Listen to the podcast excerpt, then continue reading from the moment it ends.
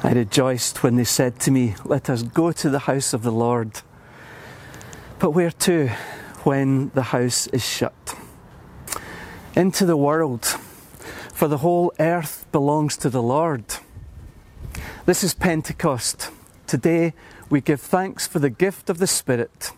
So let us worship God and let us go into all the world.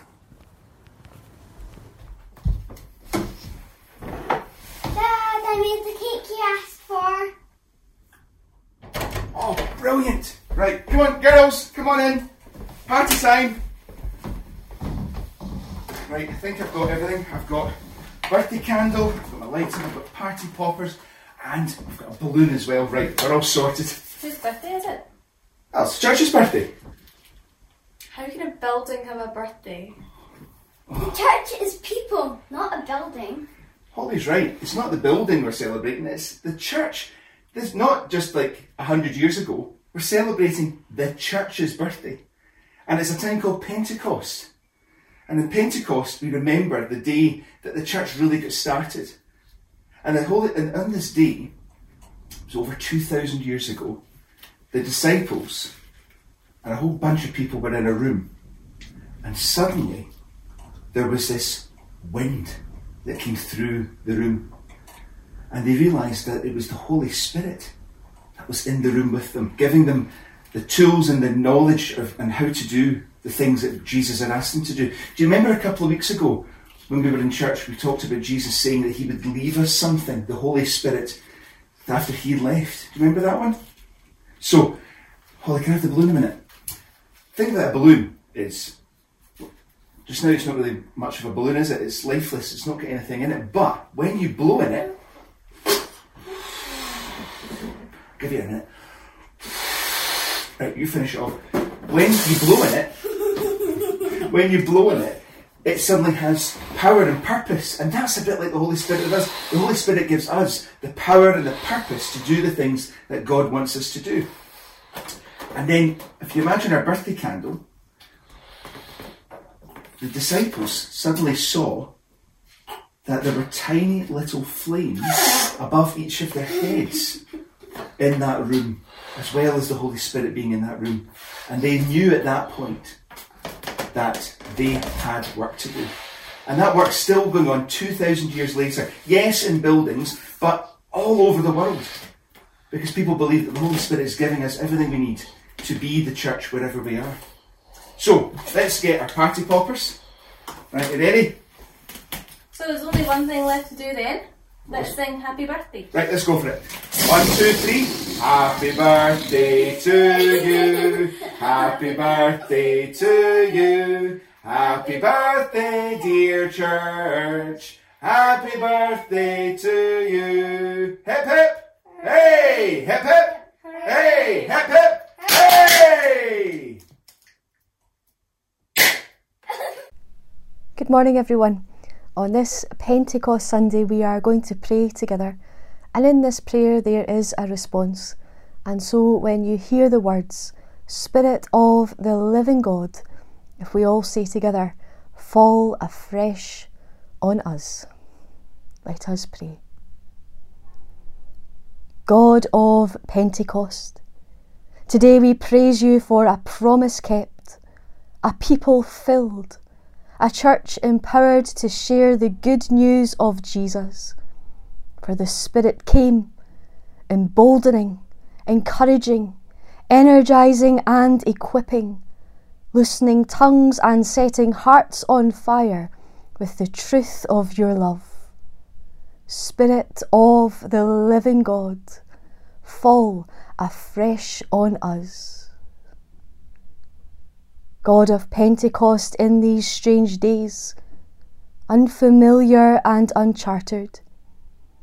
We confess to you the ways we have limited and stifled your Spirit, and offer ourselves once again to you this day, praying that you would renew and guide us into the future. Spirit of the living God, fall afresh on us. God of Pentecost, filled and fired up, may we, your church, trust in your unchanging love. Be open to your spirit at work in all our dreaming, praying, planning, and serving, and be emboldened, encouraged, energized, and equipped to use our gifts for the growing of your kingdom as we shine brightly and follow your lead, confident that you are not only within us and beside us, but always in front. Spirit of the living God, fall afresh on us. Amen. When Pharaoh let the people go, God did not lead them on the road through the Philistine country, though that was shorter. For God said, if they face war, they might change their minds and return to Egypt. So God led the people around by the desert road towards the Red Sea. The Israelites went up out of Egypt, ready for battle. Moses took the bones of Joseph with him because Joseph had made the Israelites swear an oath. He had said, God will surely come to your aid, and then you must carry my bones up with you from this place. After leaving Sukkoth, they camped at Etham on the edge of the desert. By day, the Lord went ahead of them in a pillar of cloud to guide them on their way, and by night in a pillar of fire to give them light, so that they could travel by day or night. Neither the pillar of cloud by day nor the pillar of fire by night left its place in front of the people. Amen. When the day of Pentecost came, all the believers were gathered together in one place. Suddenly, there was a noise from the sky which sounded like a strong wind blowing, and it filled the whole house where they were sitting. Then they saw what looked like tongues of fire, which spread out and touched each person there. They were all filled with the Holy Spirit and began to talk in other languages as the Spirit enabled them to speak. Amen. And thanks be to God for these readings from His Word. I love the hills and the mountains. And to be clear, I'm talking about the Scottish mountains. Why bother about the rest when we've got the best? And some of those mountain areas of Scotland I've become very familiar with through the years from repeated visits, not least the Angus Glens and the mountains around them. I know them inside out, particularly Glen Doll. And one of the Munros at the top of Glen Doll, it's called Driesh. I've climbed it 19 times. I've been up it in the depths of winter and in the heights of summer. I've been up it in the middle of the night and in the day. I know it's every turn and it's every aspect. That mountain I am so familiar with, and I love it because of that. But just as much, I love exploring new territory, going to parts of the country I've never been to before. Yes, exploring, discovering, finding new landscapes. Now, when I go to new places, I'm much more dependent on my map and my compass for navigating. It's a comfort to me to be able to guide myself on the map. Or maybe I'm out walking and I'll come across a path or maybe some muddy footprints, and that's a great comfort too to know that others have been here before you.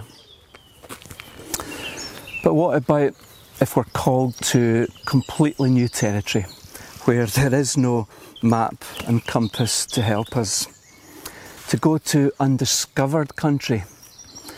The reality is that there's hardly a place on earth now that hasn't been discovered. I guess that's why I love reading so much about the early explorers. Um, one of my favourite books about the first Europeans to go to Everest uh, and to try to conquer it. I love reading too about Shackleton and those who went to the poles and to the Antarctic, um, endeavouring, um, seeking out There's not much opportunity for that nowadays, but even still, we can take ourselves out of our familiar places. This is one of the best books I've read of late. It's called The Call of the Wild. The Call of the Wild. A man who went to live for a year uh, in the depth of the Alaskan tundra and forest. I wonder if perhaps that's what's being asked of us right now as the church. That we need to, yes, go beyond all that is familiar, to hear again something of the call of the wild, to go beyond what's known and dear. For many of us, this causes us all kinds of anxiety. We're far better when we know exactly what's happening. In terms of church, Sunday mornings, going down to our buildings, running our services according to patterns we've used for long enough, meeting together in our various groups and organisations, and then the pastoral life of the church, visiting one another in our homes and so on. So, with everything being so different, we find ourselves very disorientated, not quite sure of the landscape, not quite sure of ourselves. Our deepest longing is to get back to what we know. In all of this, we begin to get a glimpse into the experience of how it's always been for God's people. Think of those Israelites after crossing the Red Sea. And after a period of time in the wilderness, it was so disorientating and so unfamiliar to them. The demands were so great, they actually wanted to go back, even though it would have been back into captivity or long before that, Abraham, listen to the beginning of chapter 12 of Genesis. The Lord said to Abraham, Leave your country, your relatives, and your father's home, and go to the land that I'm going to show you. Of course, he had no idea where that was, what it was going to be like, let alone how to get there. And then those first disciples, when Jesus came to them, met them on the beach at Galilee, he asked them to leave everything that was familiar and to come with him to become fishers of people. And then the Apostle Paul and so many others risking all for the gospel, even up into much more recent times of church history. Missionaries from Scotland like David Livingstone going into unknown territory. Or what about Mary Slessor? born in Aberdeen and raised in Dundee, and then off under the call of God to Nigeria, and what a work it was she was involved in there. Mission is still where it's at. The only difference is we don't have to go anywhere, it starts right on our doorstep. Friends, we've got to rediscover that essential calling to mission. Here's the thing it's going to take something of a makeover, maybe much more than that, a reformation for us to be in the kind of shape we need to be to be the church for mission in Scotland and beyond in the 21st century. For starters, we're going to have to learn to travel much more lightly, to lay down so much of the baggage that we're carrying. When I first started out in my hill walking journeys, I used to take everything with me. had such big packs that I could hardly walk, never mind hike around. And then, of course, I had to learn that you don't need the kitchen sink with you everywhere you go. And now I'm perfectly happy with just a, a small pack like this. When Jesus called and sent his disciples, this is what he said to them. He sent them out two by two and he ordered them, Don't take anything with you on the trip except a walking stick, no bread, no beggar's bag, no money in your pockets. Wear sandals, but don't carry an extra shirt. What are we going to have to learn to lay down? What baggage are we going to leave behind us? And how are we going to find our way? Like never before, we're going to have to trust in and depend on God. He's always been there and He will guide us. Your word, Lord, is a lamp to guide me and a light for my path. Can we trust that to be true? God will lead us by His word and by His Spirit. And today we rejoice in the gift of the Spirit. the Spirit that has gone before God's people in every time and place. The Israelites through the wilderness, though they knew not that territory, had a pillar of cloud before them in the day and of fire by night. And those first apostles, trusting in the Spirit, knowing that at times doors would be closed to them and at other times opened for them. And what about those saints of old who first came to these shores of ours bearing the gospel, trusting in the blowing of the wind to bring them where God would have them be? And now, will we be ready to go where God is leading us? Will we allow ourselves to be remade, remodelled into the kind of church God needs us to be now? Will we allow for that reformation, for that revival, and at this time of Pentecost, for the refreshing?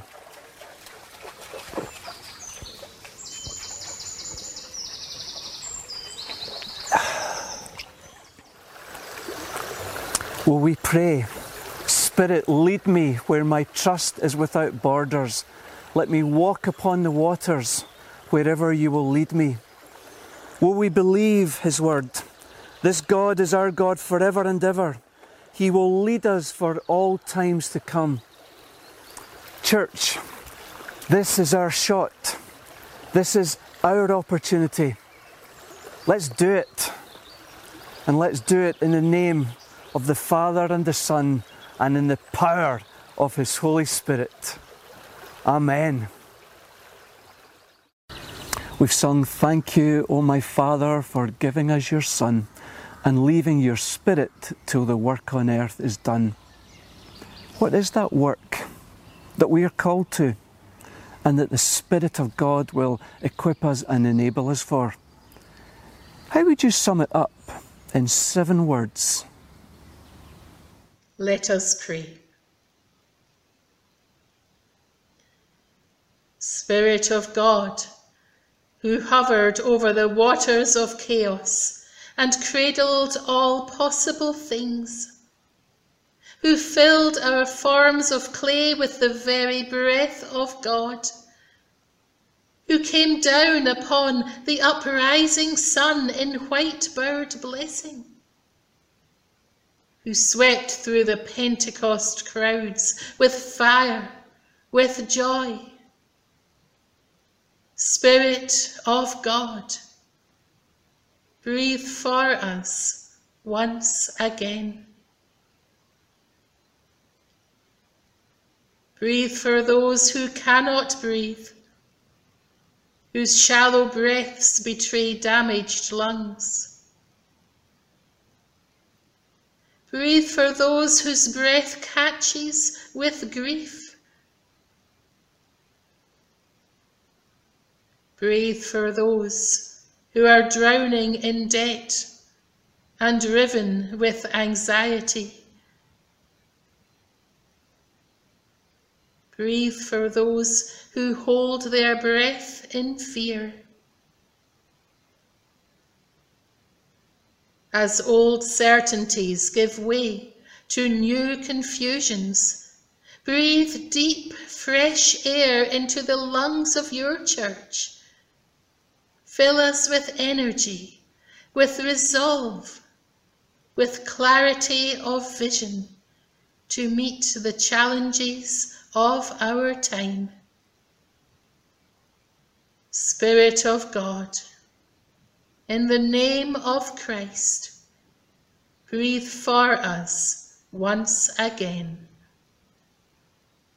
Amen.